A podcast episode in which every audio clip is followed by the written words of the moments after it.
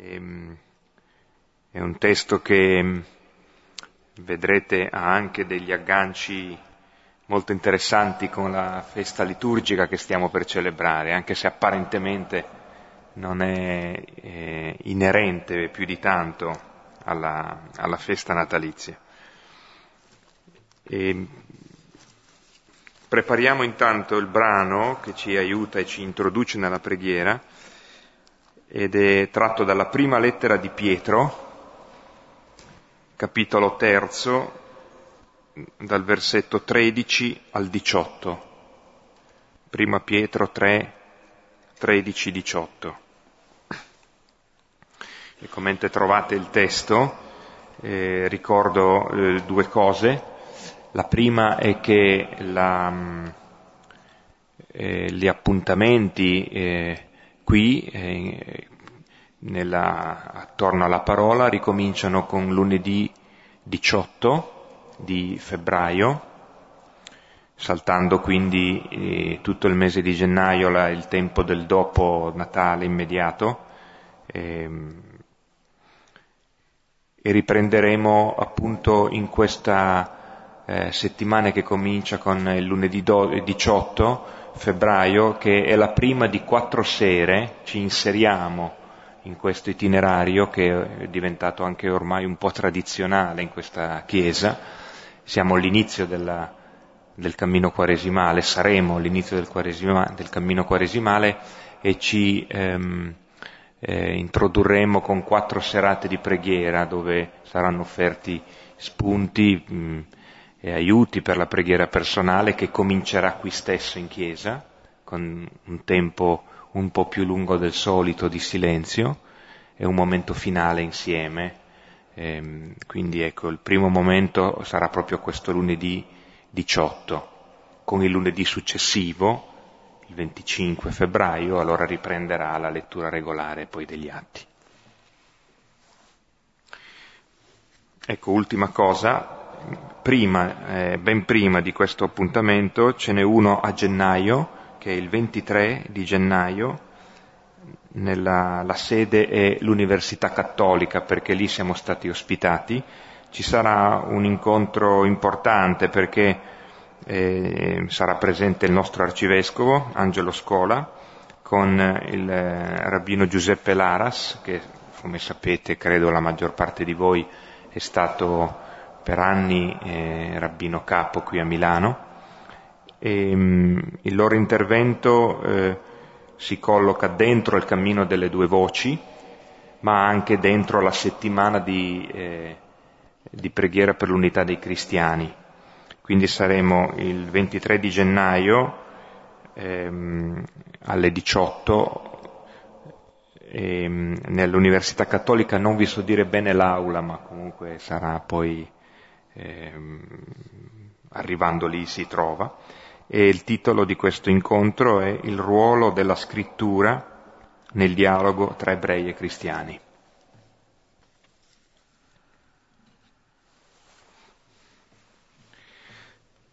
Bene, allora prendiamo il testo della prima lettera di Pietro con particolare sottolineatura di questa modalità. Eh, sentiremo parlare di un modo di annunciare la parola, e anche Pietro nella sua lettera racconta e ricorda che c'è una, una modalità che è la dolcezza, il rispetto, la retta coscienza e, e anche le opere buone.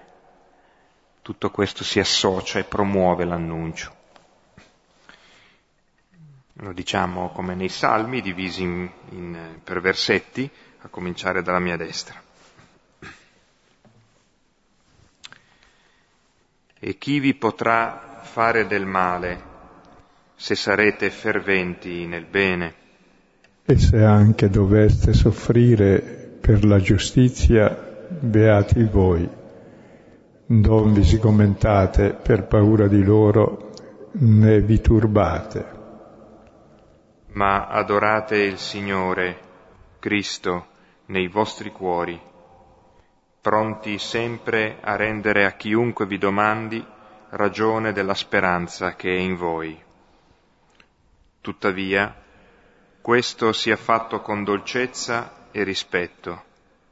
Con una retta coscienza, perché nel momento stesso in cui si parla male di voi, rimangano svergognati quelli che malignano sulla vostra buona condotta in Cristo.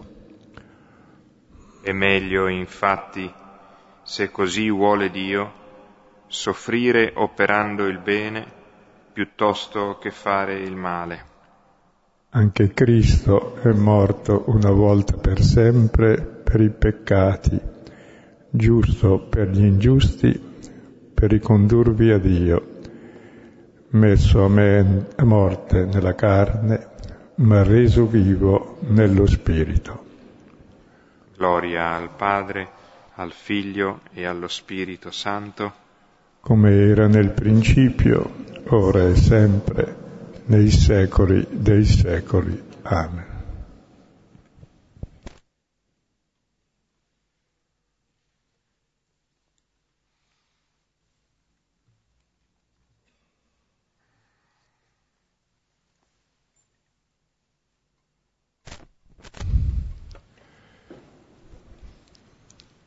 Mentre cerchiamo il testo di questa sera, Atti 14, 1, 7, faccio una breve introduzione,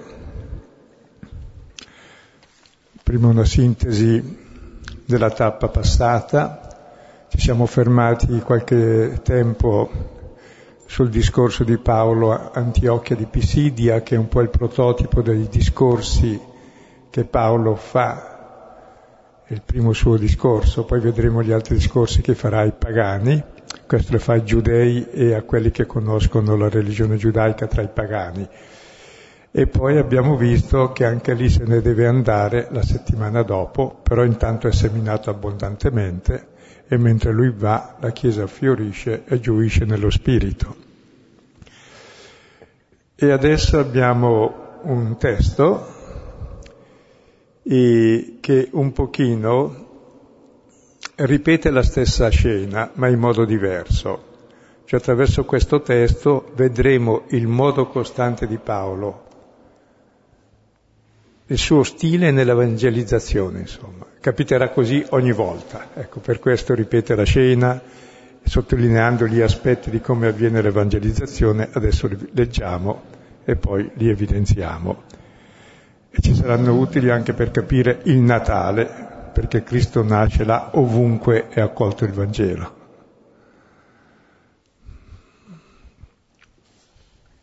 Ora avvenne che a Iconio, secondo il solito, essi entrarono nella sinagoga dei Giudei e parlarono in modo tale che credette una gran folla di Giudei e di Greci.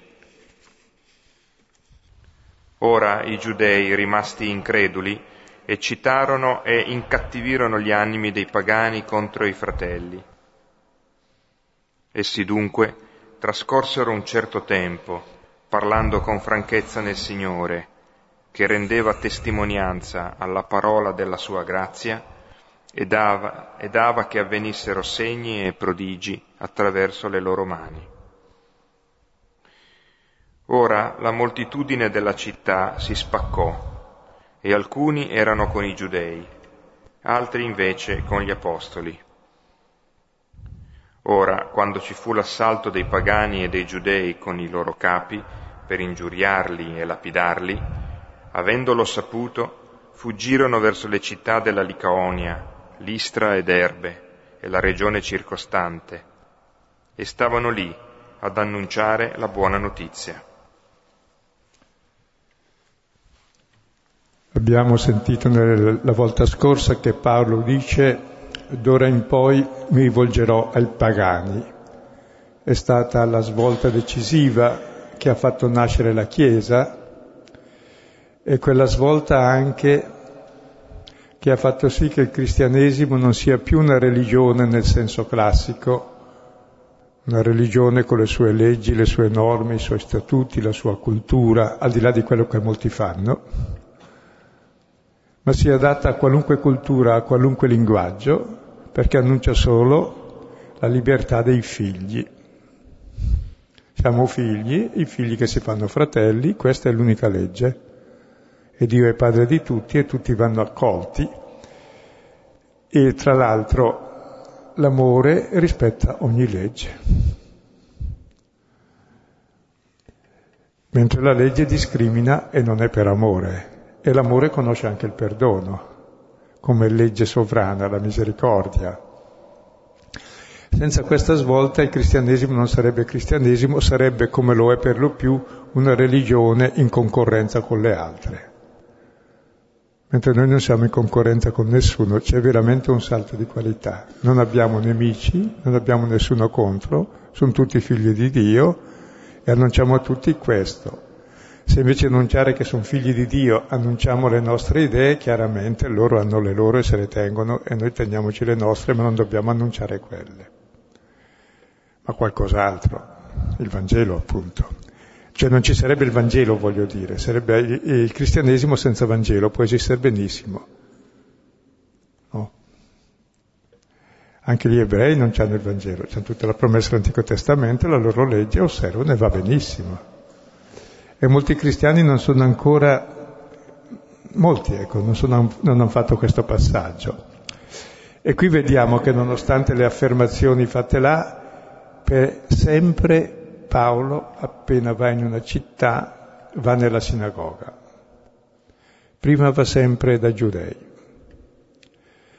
Lì arrivano anche gli altri e poi ci sono quelli che credono, tra giudei e non giudei, quindi con l'annuncio viene la fede, e poi ci sono anche quelli che non credono, perché la fede è un atto di libertà. Non è necessario non si impone a nessuno la fede, né per argomentazioni e tantomeno per norme, neanche per pressione. È un atto libero, assolutamente. E quelli che non credono, bene, quelli che non credono eh, fanno già una cosa buona, si alleano i pagani e quelli che non credono dei giudei per perseguitare gli apostoli. Quindi fa sempre parte anche dell'annuncio oltre che la fede di chi crede, fa parte anche la reazione negativa di chi non crede e la persecuzione. Comunque il Signore accompagna l'annuncio sempre con segni e prodigi per confermare la parola di grazia. E questo capita ogni volta che c'è l'evangelizzazione perché parlano in modo tale, allora vedremo che linguaggio avrà usato Paolo nell'evangelizzazione, e lo sappiamo abbastanza dalle lettere, anche dai discorsi che ci sono negli atti, in modo tale che la gente possa credere, però l'atto di fede è sempre libero e chi non crede si oppone. E a chi si oppone cosa si fa? E niente, non ci opponiamo a chi ci oppone, a chi si oppone a noi. Pregate per i vostri nemici, per esempio amate quelli che vi fanno del male. Gesù stesso è morto in croce perdonando quelli che lo crocifiggono. Quindi anche la persecuzione paradossalmente realizza il Vangelo. Quel che dice nel Vangelo, che Dio è amore per tutti in modo incondizionato, lui lo ha realizzato sulla croce e l'Apostolo lo realizza nella persecuzione, non maledicendo gli altri. Anche Paolo era persecutore, teneva il mantello del primo martire, di chi uccideva il primo martire, e li approvava, e sarà l'apostolo di tutti. E poi nel finale vediamo appunto che eh, do, dopo eh, questo fatto si spacca, la città, tramano di ucciderlo, ma prima che tra la trama di ucciderlo e l'esecuzione c'è il tempo giusto nel quale lui può formare la comunità. Quando poi sa che c'è l'assalto per farlo fuori, se ne va. Ma intanto la comunità c'è già e vanno ad annunciare il Vangelo da un'altra parte. Quindi la persecuzione conferma la testimonianza e poi fa sì che il cristianesimo si diffonda altrove. Questo sarà un po' la costante di tutta l'attività di Paolo d'ora in poi. E adesso vediamola per ordine perché ogni aspetto è molto ricco. lo leggeremo anche in chiave, in chiave natalizia perché esattamente Cristo nasce ovunque è annunciato e accolto. E prima ad annunciarlo sono stati gli angeli, i primi ad accoglierlo i pastori. Anche noi lo, eh, nasce per noi quando lo accogliamo così com'è. Lo leggiamo questo testo eh, per parti. Versetto primo. Ora avvenne che a Iconio, secondo il solito, essi entrarono nella sinagoga dei giudei e parlarono in modo tale che credette una gran folla di giudei e di greci. Ecco, ci fermiamo un po' su ogni singola espressione, che abbiamo tre cose, che parla sempre prima i giudei e poi parlano in modo tale. Qual è il modo di parlare? Che credette una gran folla di giudei e pagani. E perché credono? Ora ci fermiamo su questi tre aspetti del primo versetto. Quindi, come al solito, il modo abituale è che sempre il primo annuncio è ai primogeniti. Guai a escluderli. Sarebbe togliersi dalla promessa di Dio, in fondo, perché la promessa è fatta a loro. E quindi Paolo costantemente, senza nessuna polemica, comincia sempre con i suoi fratelli e dialoga con loro.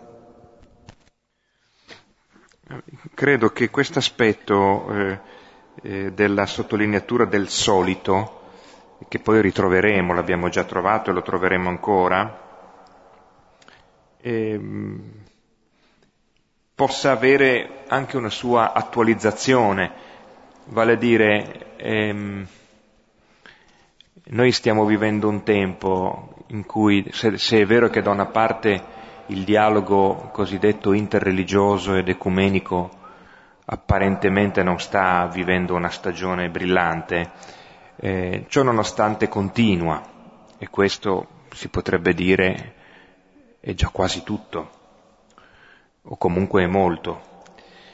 E, ehm, però forse appunto eh, nello spirito che ehm, la, la, la, Chiesa Cattolica, in particolare col Concilio Vaticano II, ha, ha, trovato, o meglio ritrovato, eh, ripensando an, anche criticamente a se stessa e al, e al modo con cui ha um, intessuto relazioni, o piuttosto non ha intessuto relazioni con la comunità eh, degli ebrei sparsi nel mondo, eh, può darsi che mm, se questo solito è valido anche per oggi, effettivamente il dialogo con eh, eh, le, persone di fede ebraica sia eh, una priorità, anche nella linea delle riscoperte delle radici.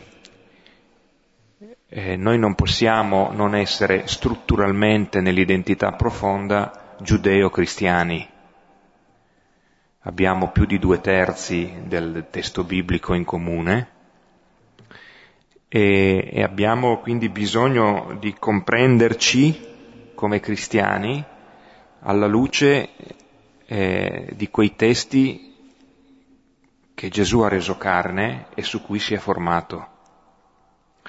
E in questo ehm, vale la pena di riascoltare poche righe di un documento conciliare che si chiama Nostra Etate, che al numero 4 eh, dice così. E parte citando il profeta Sofonia. Con i profeti e con lo stesso apostolo, cioè Paolo, la Chiesa attende il giorno che solo Dio conosce, in cui tutti i popoli acclameranno il Signore con una sola voce e lo serviranno appoggiandosi spalla a spalla. Essendo perciò tanto grande il patrimonio spirituale comune ai cristiani e agli ebrei, questo sacro concilio vuole promuovere e raccomandare tra loro la mutua conoscenza e stima che si ottengono soprattutto dagli studi biblici e teologici e da un fraterno dialogo. Ecco, è possibile che, che la, l'attuale, almeno l'attuale momento eh, che viviamo, eh, il, l'annuncio passi esattamente, nel, secondo l'intuizione dei padri conciliari, attraverso questo eh, conoscenza, stima, dialogo, eh, studi biblici e teologici, cioè una conoscenza reciproca e profonda che deve andare necessariamente oltre i cliché e oltre le immagini che gli uni si sono fatti degli altri, che sono ancora dure a morire, e che ehm, costituiscono parte della testimonianza e dell'annuncio del Vangelo oggi. E poi siccome il Vangelo stesso come testo e anche quelli che hanno evangelizzato per primi e Gesù stesso, che è stato il primo evangelizzatore, conoscevano bene quello che noi chiamiamo Antico Testamento, cioè conoscevano la promessa di Dio e cosa fa? ha fatto Gesù? Realizza ciò che Dio ha promesso. Infatti nel discorso inaugurale Luca 4 di Gesù a Nazareth cita il profeta Isaia dicendo oggi si compie questa parola, oggi, in lui.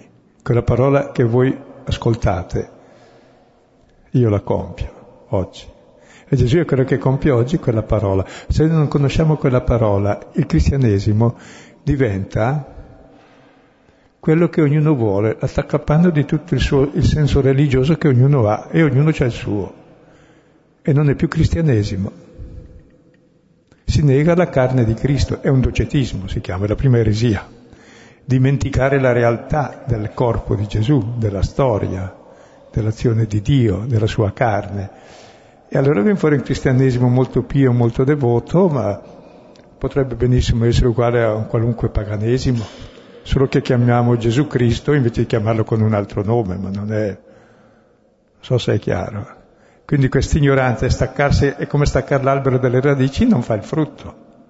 Sarà una bella legna per far su gli idoli se è stagionata bene senza troppe tarli, ma, ma non certo per fare una vita cristiana, perché Dio è colui che ha parlato e parla, ha agito e agisce e costantemente nello stesso modo in tutta la Bibbia, dall'Antico al Nuovo Testamento che sono un unico libro alla fine per noi,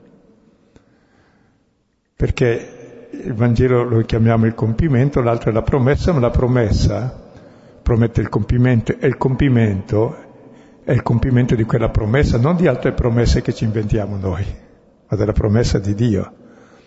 Allora capite quanto è importante non staccare mai da questa radice e tutte le deviazioni anche del cristianesimo sono possibili se ci si stacca da questa radice.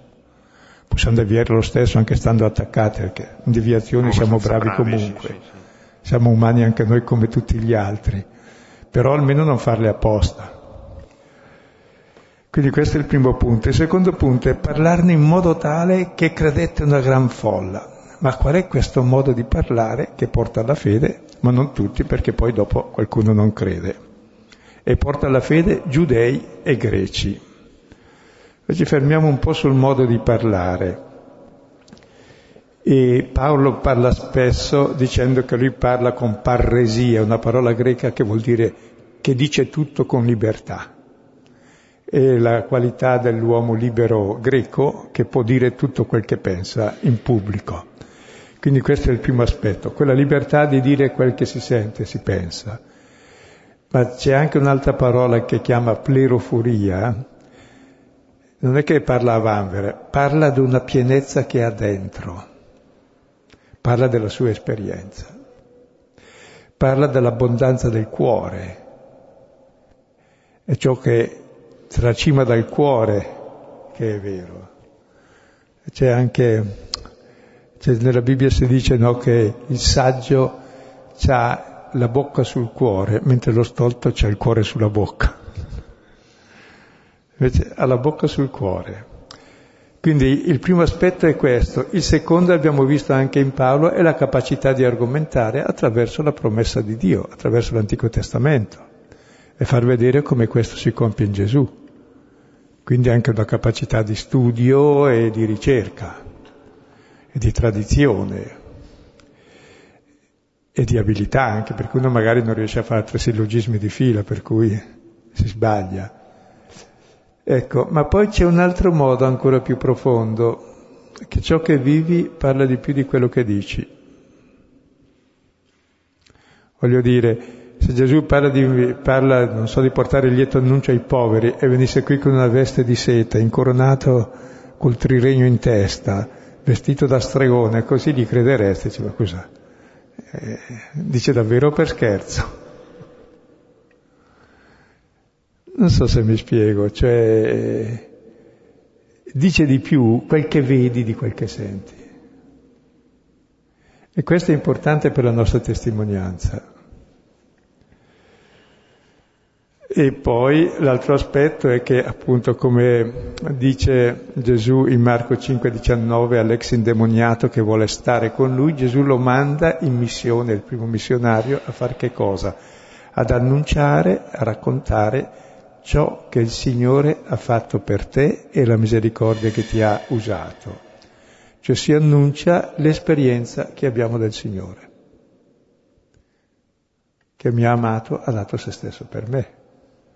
Se non c'è questo non c'è nulla.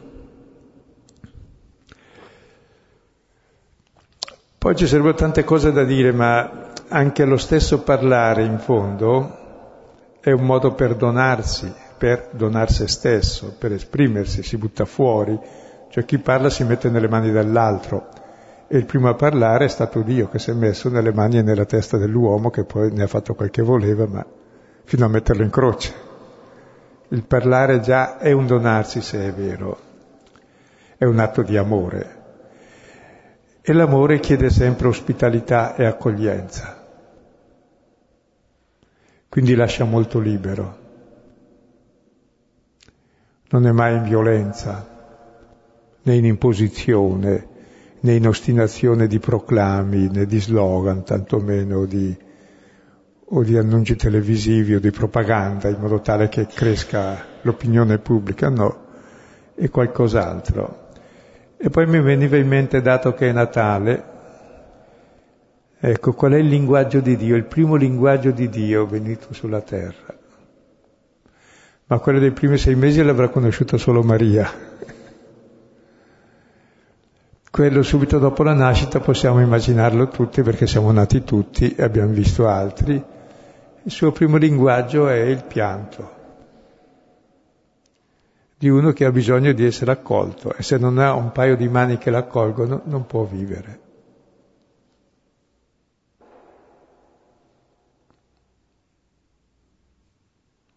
Dio è amore, l'amore ha bisogno di essere amato e accolto, quindi anche il linguaggio deve presentare questo Dio in fondo. Non un altro Dio che è padrone, che detta legge, che punisce, che castiga, che è contro gli uomini, un Dio strano, un Dio satanico, no. È un Dio che bussa discretamente, comincia col pianto finirà sulla croce.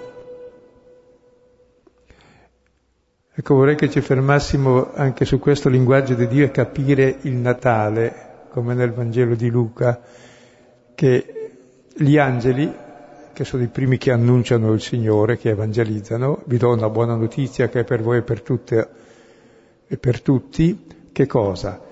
Che è nato oggi per voi il Cristo Salvatore e Signore. E qual è il segno del Cristo, del Salvatore e del Signore? Un bambino, un infante fasciato nella mangiatoia. Questo è il segno di Dio, che tra l'altro è già un'allusione al sepolcro dove sarà fasciato e sarà nel sarcofago, mangiato dalla madre terra, chiuso dentro lì, poi uscirà. Quindi questo linguaggio di Dio, che è il linguaggio dell'umiltà e dell'amore, Dio è un Dio che si mette nelle mani degli uomini e gli uomini cosa fanno di lui? Fanno quello che fanno con le loro mani con tutti gli altri uomini. Cosa servono le mani? Per prendere, possedere,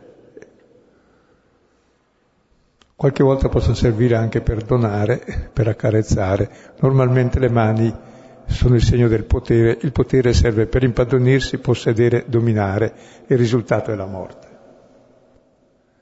E lui si mette nelle nostre mani, difatti sarà preso, e la parola eh, che Gesù dice quando nell'orto vanno a prenderlo, dice siete venuti a concepirmi. È la stessa parola prendere con capere, concepire. Noi concepiamo Dio nelle nostre mani di peccatori. Tant'è vero che nel nostro peccato, nel nostro prenderlo per ucciderlo, lui cosa fa? Ci dà la vita. Questo è il linguaggio di Dio, questo amore che sa dare la vita, che l'ha testimoniato sulla croce, ma già è cominciato dal Natale. E il linguaggio di Dio sarà capito soltanto dalla croce, tant'è vero che prima sono solo i demoni che dicono che Gesù è il figlio di Dio, per fargli evitare la croce e adescarlo per il potere, come vuole anche Pietro e vogliamo anche noi ancora oggi. Mentre Gesù dice sempre ai, ai demoni, li minaccia e dice silenzio, tace. E sarà riconosciuto sulla croce come Dio da chi, da chi l'ha ucciso, dal centurione pagano.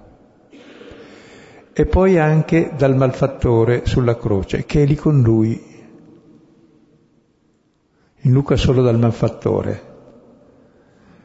perché Luca si identifica con quel malfattore, perché io non posso dire che Cristo l'ha ucciso io perché non c'ero, ma solo per quello, però posso sempre dire come il malfattore ha dato la vita per me, perché è finito in croce, per essere vicino a me.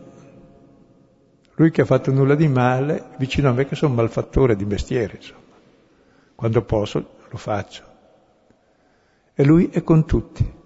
E lì si rivela Dio con un amore più forte di ogni male e di ogni morte. Questo è il linguaggio di Dio. Ed è il linguaggio della Chiesa. Ed è la catechesi battesimale che leggiamo in Luca 6,27 nel discorso della montagna, subito dopo le beatitudini.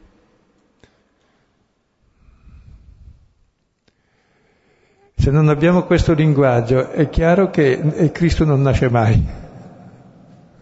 Possiamo parlare all'infinito, è lo stile di vita di Cristo che è costante dalla mangiatoia al sepolcro ed è risorto ancora, si mette nelle no- nostre mani, tant'è vero che la sua eredità, la sua tradizione è stata nell'ultima cena, quando, mentre lo stavano tradendo, lui tradisce il suo amore consegnandosi, la stessa parola di tradire in greco e latino, consegnandosi e dicendo prendete, mangiate, è il mio corpo dato per voi.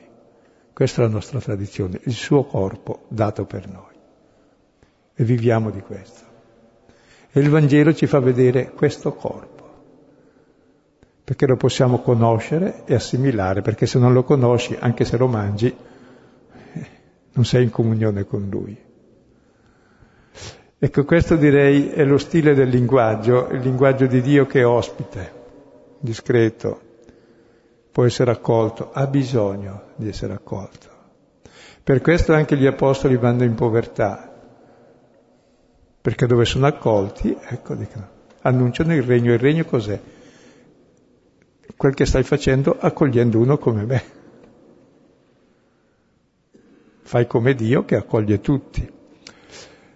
Ecco, ed è questo il linguaggio che la Chiesa deve avere, l'alfabeto che dobbiamo imparare tutti e che è traducibile in tutte le lingue.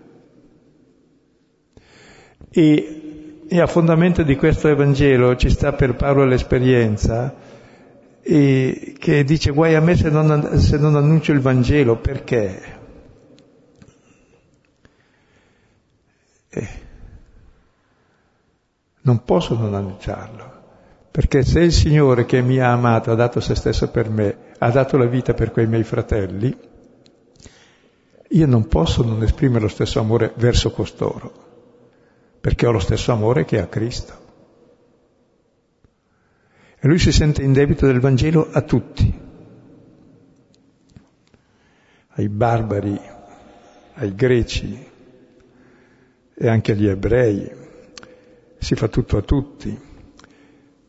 Ecco, e allora cerca di imparare il linguaggio di tutti, mentre noi invece vogliamo alfa- alfabetizzare gli altri, che imparino il nostro modo di parlare, di pensare, di dire, di vestire, di far cerimonie, di cantare. Di... Siamo ridicoli. Facciamo una religione peggiore, è la perversione del cristianesimo.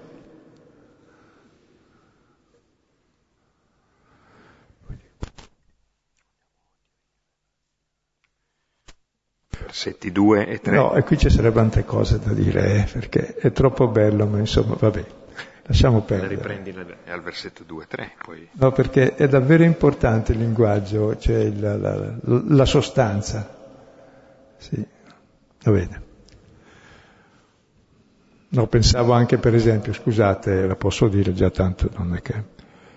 Quando c'ero sull'avvenire, quando hanno condannato il cosiddetto corvo, non ricordo il nome, Ecco, c'era che Sua Santità felicemente regnante, invocata la Santissima Trinità, ti condanna a tot anni di carcere.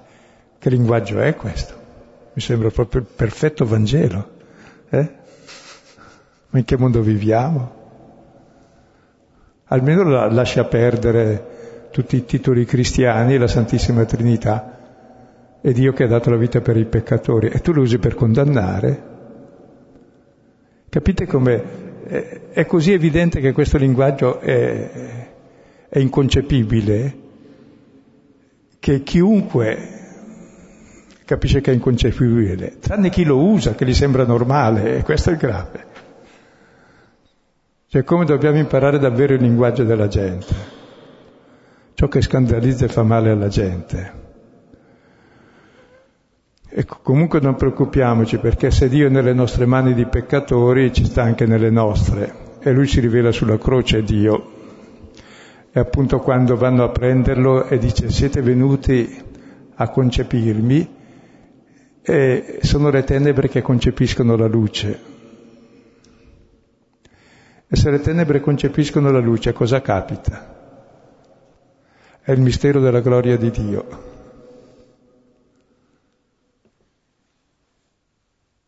Che è veramente salvezza per tutti.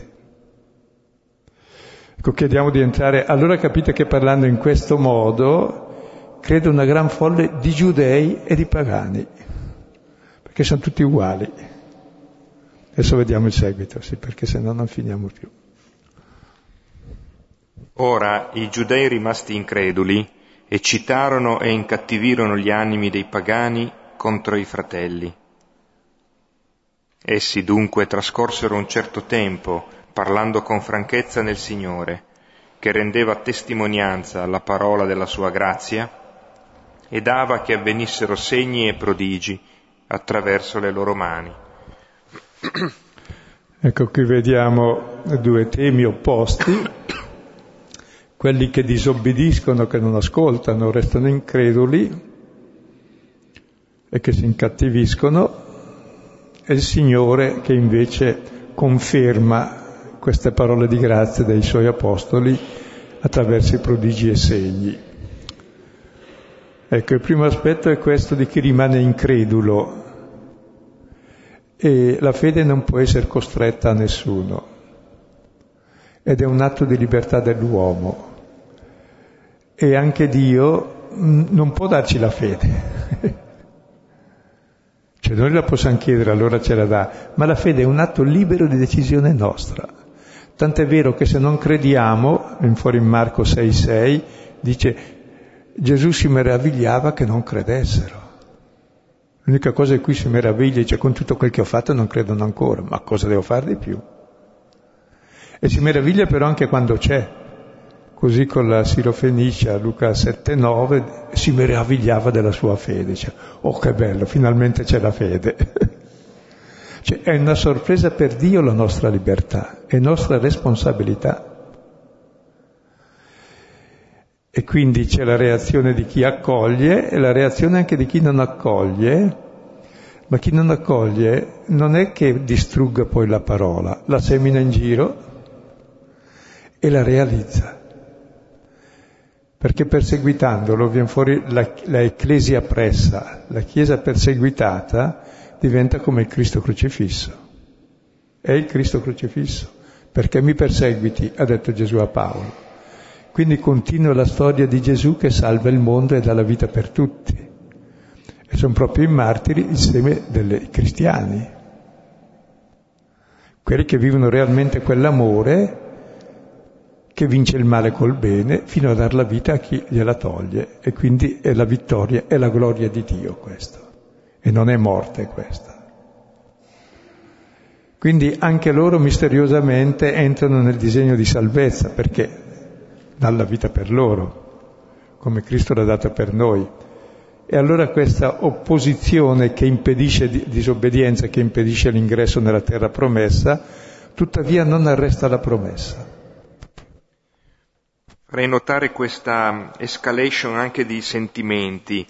Se vi ricordate l'altra eh, volta, la settimana scorsa, notavamo come eh, il finale del, del capitolo 13 è, è conseguenza di, di, una, di, un dibattito che avviene a distanza di una settimana, no? in cui in quella settimana le cose non sono rimaste ferme, ma c'è stato un aderire, un pensare, un discutere, eh, un, un, in qualche modo uno schierarsi e quando eh, Paolo e Barnaba tornano il sabato seguente nella sinagoga, la, l'opposizione a loro arriva alla bestemmia, no? dice, il, dice, Luca.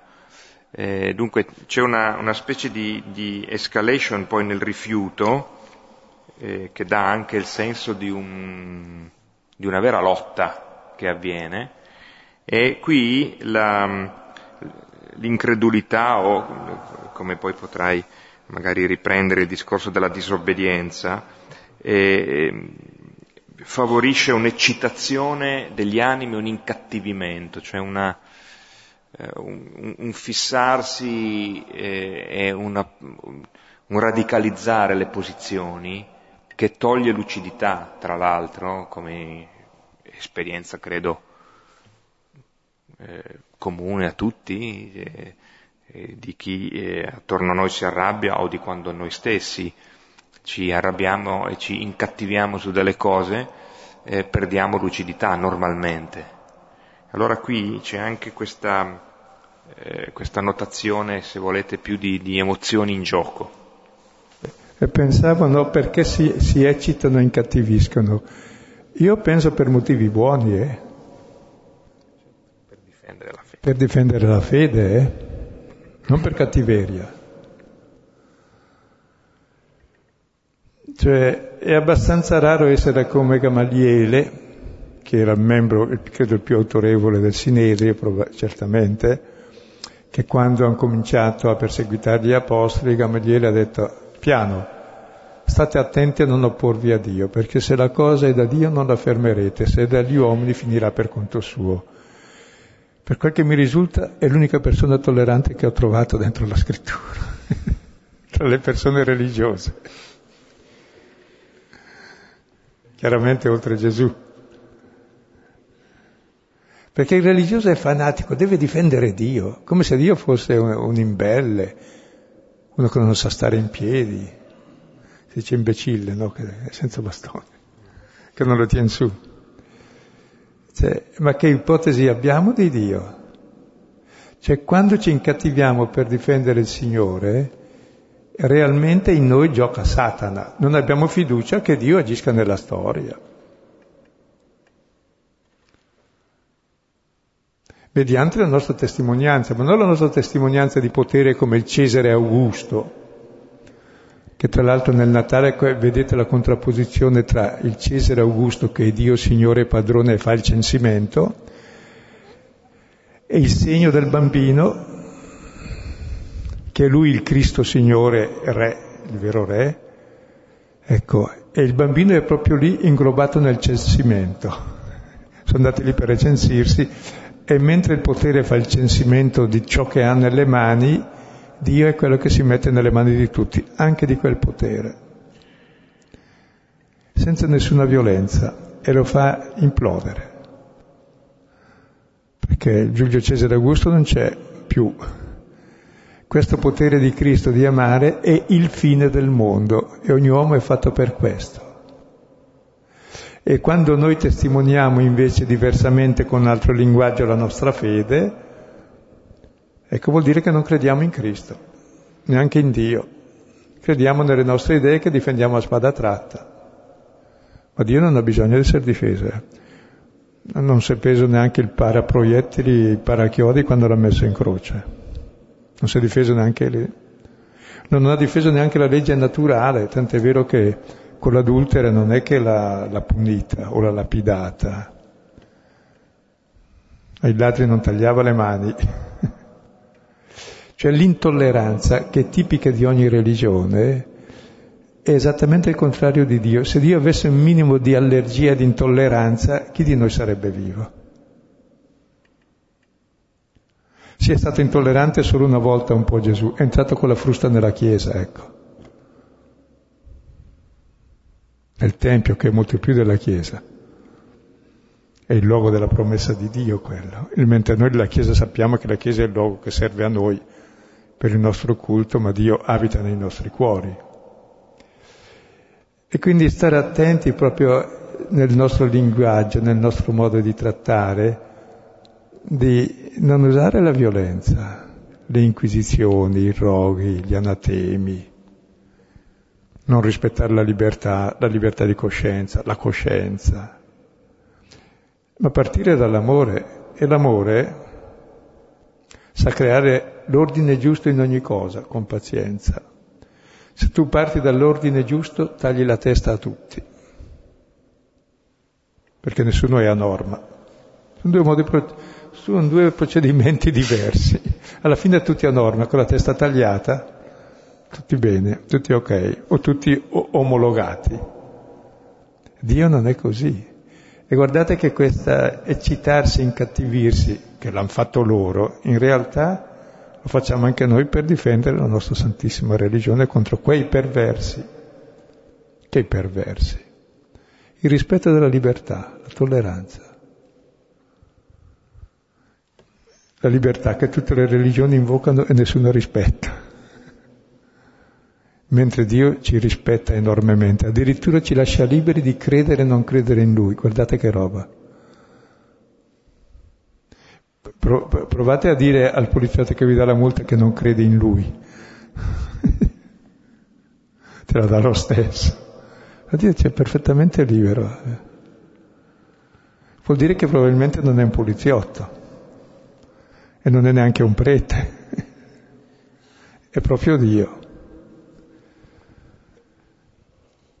Vabbè, eh, dico così perché ho presente una chiusura eh, grave che fa sì che Dio sia oggetto di bestemmia per chi ha un certo sentimento un po' più umano.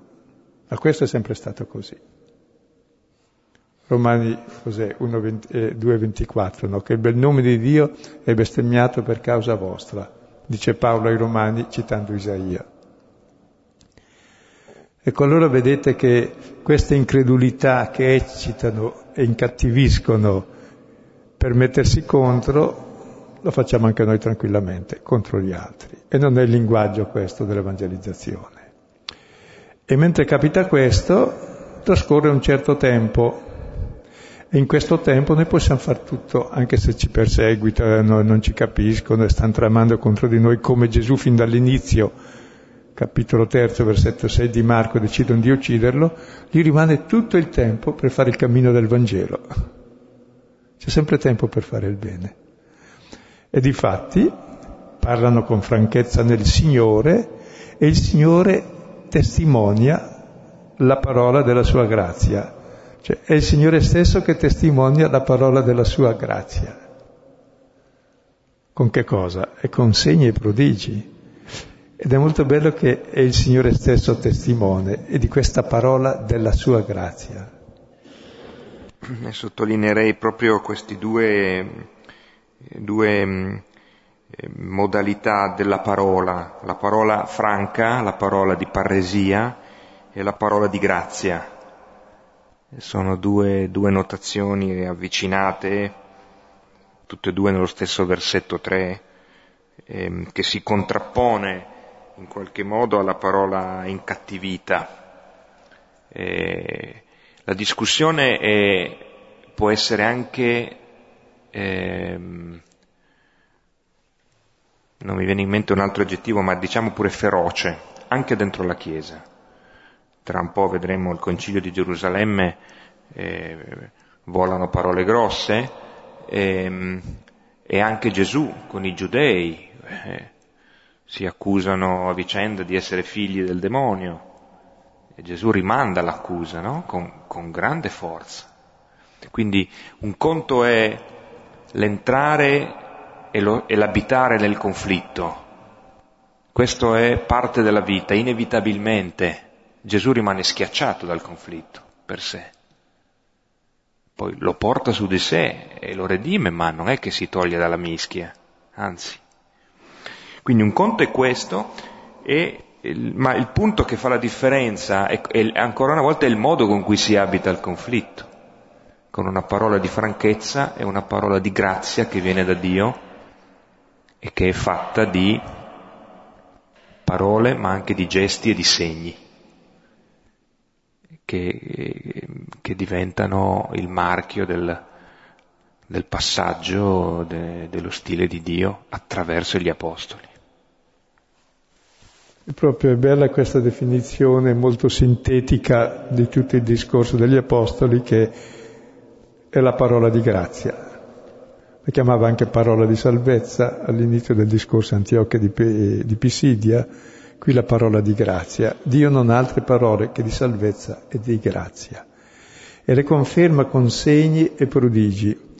I segni sono i miracoli che significano qualcos'altro, la prossima volta vedremo il primo segno, che è da Paolo, che corrisponde al primo segno di Pietro, guarire lo storpio, e corrisponde al primo anche di Gesù, quello pubblico, guarire il paralitico.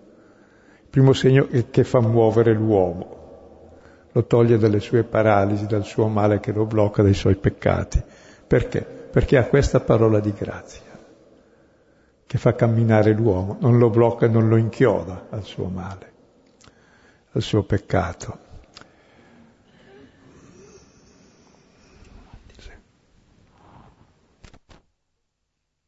Ora la moltitudine della città si spaccò e alcuni erano con i giudei, altri invece con gli apostoli. Ecco, c'è una divisione. Ecco, non è che in questa divisione ci sono i cristiani da una parte che sono contro tutti o tutti contro i cristiani. Sono gli altri che vedendo i cristiani si spaccano in due parti. Perché? Perché questi cristiani si comportano in un modo che non a tutti va. C'è chi dice che va bene, c'è chi dice che va male, però fanno quel che devono fare, non, non sono loro che si oppongono. Tant'è vero che non hanno nemici i cristiani, sono gli altri che sono nemici loro. Noi amiamo i nostri nemici, preghiamo per loro, diamo la vita per loro, quindi noi non siamo loro nemici, non ci spacchiamo da loro, anzi siamo molto uniti a loro, però c'è questa spaccatura di chi non accetta il linguaggio dell'amore e della comunione che invece è il linguaggio della violenza. Nella violenza nascono le spaccature anche all'interno della Chiesa, nelle chiese, tra le chiese, tra le religioni, avviene non in nome dell'amore, la spaccatura e la divisione, ma in nome de, della propria autodifesa, del fanatismo religioso. E loro invece non hanno fanatismo, non sono uno dei due membri della spaccatura. Credo che anche in clima natalizio questa spaccatura che avviene nella verità del Vangelo eh, essendo poi Luca l'autore di, di tutta l'opera, non può non eh, essere anche un eco no, della profezia di Simeone, e dunque questa spada che divide i cuori e mette a verità eh, l'intimo delle persone, nell'aderire, non aderire, nell'accogliere, non accogliere, eh, è proprio nella, nell'effetto della, del fare verità nel cuore di ognuno che passa attraverso anche una una divisione che può essere anche dolorosa o qualche volta violenta. Proprio davanti all'amore e alla giustizia ci si divide, perché c'è chi la intuisce che è buona e la vuole e c'è chi assolutamente non la vuole perché no, queste cose non sanno da fare, se no perde il potere, perde il controllo, se c'è giustizia, che è il minimo presupposto dell'amore, e chi l'accetta? Almeno buona parte no, almeno la parte di quelli che sta meglio se c'è ingiustizia. E quindi proprio è il presentarsi dell'amore e della giustizia che si baciano che crea la divisione tra gli altri. Ma non è che noi siamo una fazione che poi si vende o all'una o all'altra quello che ci dà di più, per intenderci bene che siamo ormai nel momento giusto.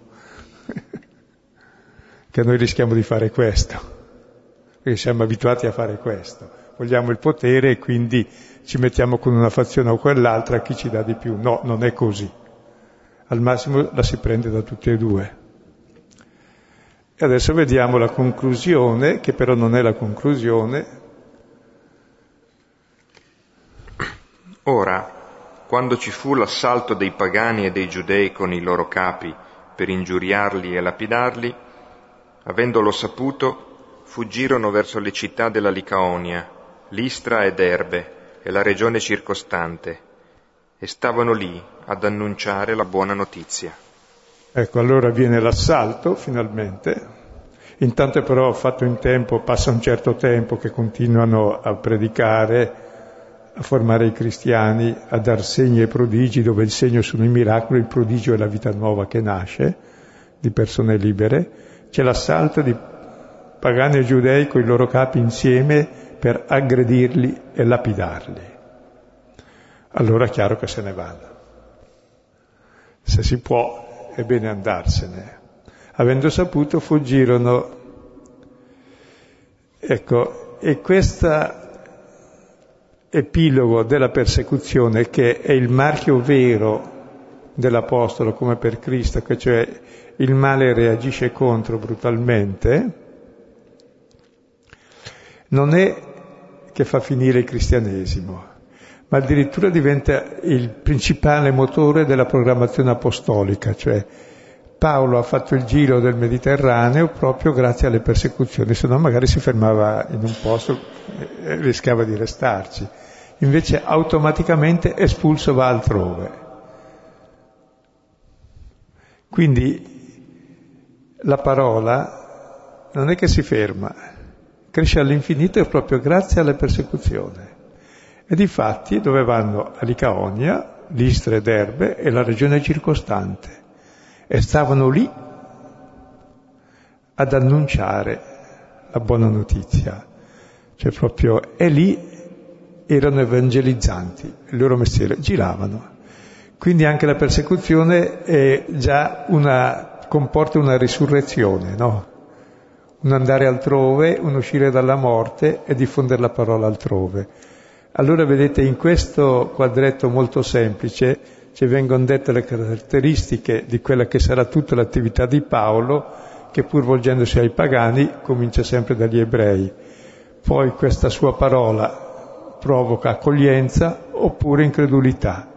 Gli increduli si allenano tra di loro e mentre decidono cosa fare per ammazzarlo o fare piacevolezze simili come con Cristo, c'è tutto il tempo opportuno per fondare la comunità, per farla crescere, magari ha solo poco tempo come a, a Tessalonica, due o tre settimane. Comunque bastano. E poi la persecuzione li semina altrove e vanno avanti. E lì cosa fanno? Annunciano il Vangelo come l'hanno annunciato prima. Ecco, è bella questa immagine di Chiesa che si diffonde e vive nel mondo e non è del mondo, ma porta la luce al mondo e porta la buona notizia a tutti. E crea una divisione, ma è la divisione della luce in fondo, che fa vedere dove c'è sporco e c'è pulito, che ci fa vedere chi vuole avere gli occhi aperti, chi invece ha interesse da tenebre, allora si ribella. Ecco, penso che questo brano ci è utile proprio per il tempo natalizio, perché il Natale, quando è che nasce il Signore? che quando la sua luce rifulge in noi, quando l'accettiamo così com'è, quando ascoltiamo la sua parola, quando la ospitiamo, quando la comprendiamo, quando vediamo il suo stile, quando il suo stile diventa il nostro. E vi consiglio proprio così durante il Natale di contemplare il presepio, è stata una grande intuizione di Francesco. Contemplare quel bambino lì e capire che Dio è tutto lì, che il potere di Dio è quello di mettersi nelle mani, non è un altro. Quando accettiamo questo, ecco, è Natale anche per noi. L'abbiamo tra le mani, nelle nostre mani dei peccatori, tra l'altro.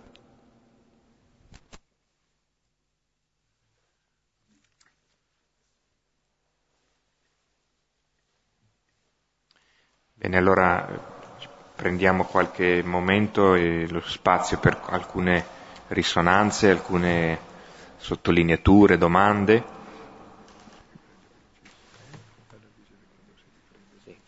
E per chi fosse arrivato magari all'incontro già iniziato, ricordo che eh, gli, le, le, serate qui a San Fedele riprendono il 18 di febbraio, lunedì 18 febbraio, e mm, prima, volendo, eh, riprendono anche gli incontri delle due voci con gli ebrei, e con questo momento diciamo pure particolarmente solenne, eh, con l'arcivescovo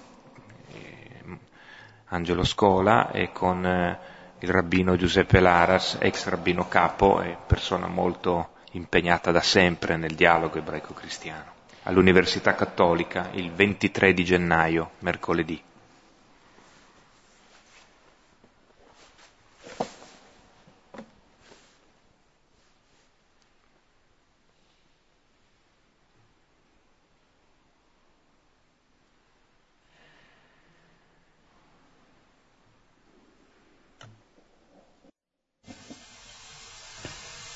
È, è stato molto interessante questo linguaggio dell'annuncio che fa nascere la comunità. Ma, ma pensavo che poi questa comunità, quando cresce all'interno, deve avere anche un linguaggio di correzione fraterna, che è diverso. È vero, la correzione fraterna però il Vangelo eh, di Matteo la pone al capitolo 18, noi la, il difetto è che la poniamo al capitolo primo.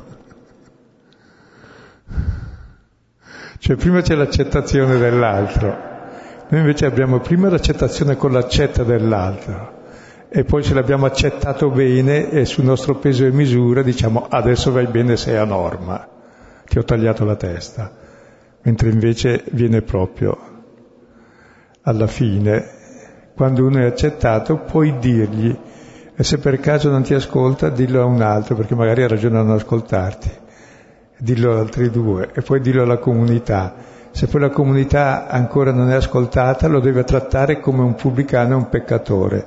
I peccatori come vengono trattati? Lo vedi in Matteo subito dopo, la storia della pecora smarrita vanno trattati con più misericordia, perché Cristo è morto per i peccatori, mica li ha uccisi.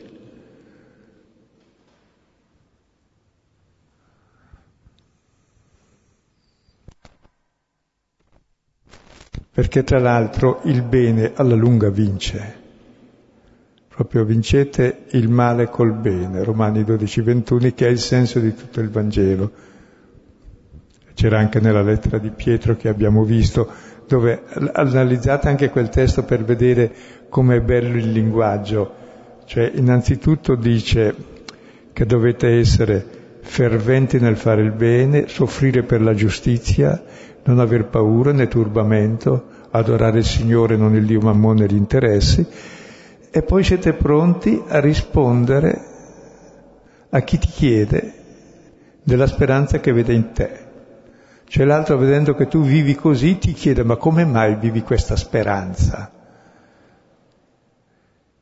E allora usa la parola apologia, cioè rispondere. Allora rispondi come? Con dolcezza, rispetto, buona coscienza. in modo che chi maligna di voi sia svergognato perché non è vero. E poi dice, e se fosse vero è meglio se Dio vuole soffrire operando il bene che facendo il male. Anzi, beati voi perché siete come Cristo. Cioè questo è il linguaggio dell'agnello. Quel testo anche usatelo e guardatelo bene perché è molto ricco. È prima Pietro 3, 13, 17.